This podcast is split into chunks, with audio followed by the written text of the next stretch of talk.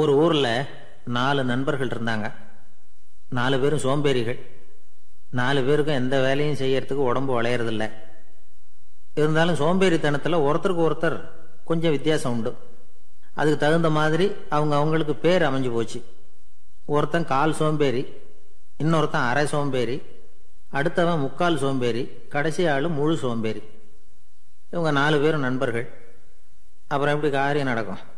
நாலு பேரும் ஒரு வீதியில் அப்படியே நடந்து போய்கிட்டு இருக்கிறாங்க நல்ல பசி. எங்கேயாவது சோறு போடுவாங்களா அப்படின்னு பார்த்துக்கிட்டே வந்தாங்க.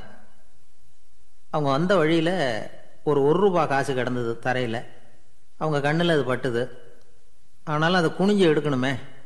அதுக்கு சோம்பேறித்தனம். முழு சோம்பேறி பார்த்தான்.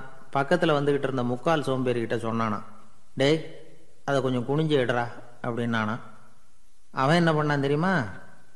அதுக்கு அடுத்தபடியாக வந்த அரை சோம்பேறி சொன்னானா என்ன எல்லாரும் பேச நீ அதை கொஞ்சம் குனிஞ்சிடுறா அப்படின்னானா. அவன் இவனை விட மோசம். அடுத்தவங்கிட்ட சொல்லியிருக்கிறான் அவனும் குனியறதுக்கு தயாராக இல்லை. ஆக கூடி கடைசியில் யாருமே காசை எடுக்கலை. என்னத்துக்கு அனாவசியமாக உடம்ப வளைச்சிக்கணும்? அப்படின்னு எல்லாரும் பேசாமல் வந்துட்டாங்க. அவங்க பாட்டுக்கு நடந்து வந்துக்கிட்டே இருக்கிறாங்க. எதிரில் ஒருத்தன் வாழைப்பழத்தை வண்டியில் வச்சு தள்ளிக்கிட்டே வந்தான். ரூபாய்க்கு நாலு பழம்னு கூவி விற்றுக்கிட்டே வர்றான். இப்போ அந்த முழு சோம்பேறி சொன்னானா டேய் வழியில் கிடந்ததை ஒரு ரூபா அதையாவது எடுத்துக்கிட்டு வந்திருந்தா இப்போ இந்த பழத்தை வாங்கி ஆளுக்கு ஒன்று சாப்பிடலாமே அப்படின்னானா. ஆமாம் சாப்பிட்ருக்கலாமே அப்படின்னாங்களாம் மற்றவங்களும் ஆனாலும் திரும்பி போய் அதை எடுக்கணும்னு யாருக்கும் தோணலை.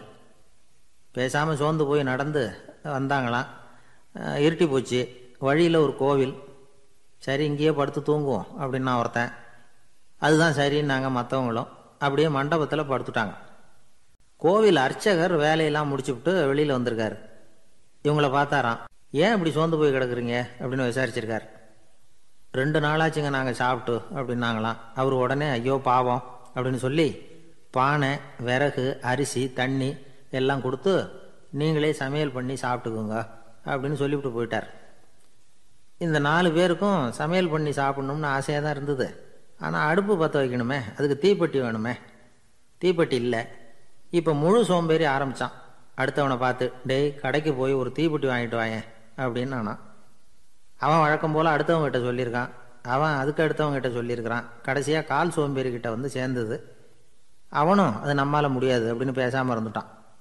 இப்போ தீப்பெட்டி வேணுமே அதுக்கு என்ன பண்ணுறது அவங்களுக்குள்ள பேசி ஒரு முடிவுக்கு வந்தாங்களாம்.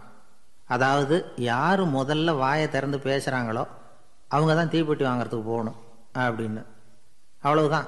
உடனே நாலு பேரும் வாயை கெட்டியாக மூடிக்கிட்டு படுத்துக்கிட்டாங்க. அவங்க சமையல் பண்ணி சாப்பிட்டாங்களா? என்ன? அப்படிங்கிறது அர்ச்சகருக்கு தெரியல. சரி பார்த்துட்டு வரலாமேன்னு வந்தார். வந்து பார்க்குறாரு இவங்க நாலு பேரும் அசையாமல் படுத்து கிடக்குறாங்க.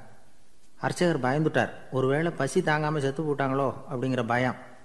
அல்லது நாம் கொடுத்த உணவுப் பொருளில் ஏதாவது விஷம் கலந்துருக்குமோ அப்படின்னும் பயந்தார். அப்படின்னா நம்ம மேலே பழி வந்துருமே அப்படின்னு நினச்சி நடுங்க ஆரம்பிச்சிட்டார். அப்புறம் அவரும் ஒரு முடிவுக்கு வந்தாராம். கோவிலுக்கு பக்கத்துலேயே ஒரு பெரிய குழி இருந்தது. அதில் ஒவ்வொருத்தரையா இழுத்துக்கிட்டு போய் போட்டார். கொஞ்சம் மண்ணை தள்ளினார். காலால் மிதிச்சார்.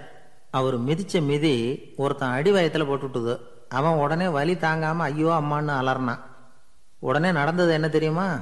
மற்ற மூணு பேரும் துள்ளி எழுந்திருச்சாங்களாம். அவனை பார்த்து நீ தாண்டா தீப்பெட்டி வாங்க போகணும். நீ தாண்டா வாங்க போகணும். நீ தான் சத்தம் போட்ட. அப்படின்னு சொல்லி ஆரம்பிச்சிட்டாங்களாம். அர்ச்சகர் பார்த்தார் இது பேய் மாதிரி தெரியுதுன்னு நினச்சிக்கிட்டு ஒரே ஓட்டமாக ஓடி போட்டாராம். கிராமப்புறங்களில் இப்படி ஒரு கதையை சொல்கிறது உண்டு. சோம்பல்ங்கிறது நம்ம முன்னேற்றத்துக்கு பெரிய தடை அப்படிங்கிறத நாம் புரிஞ்சுக்கணும். அதுதான் இந்த கதை சொல்கிற நீதி.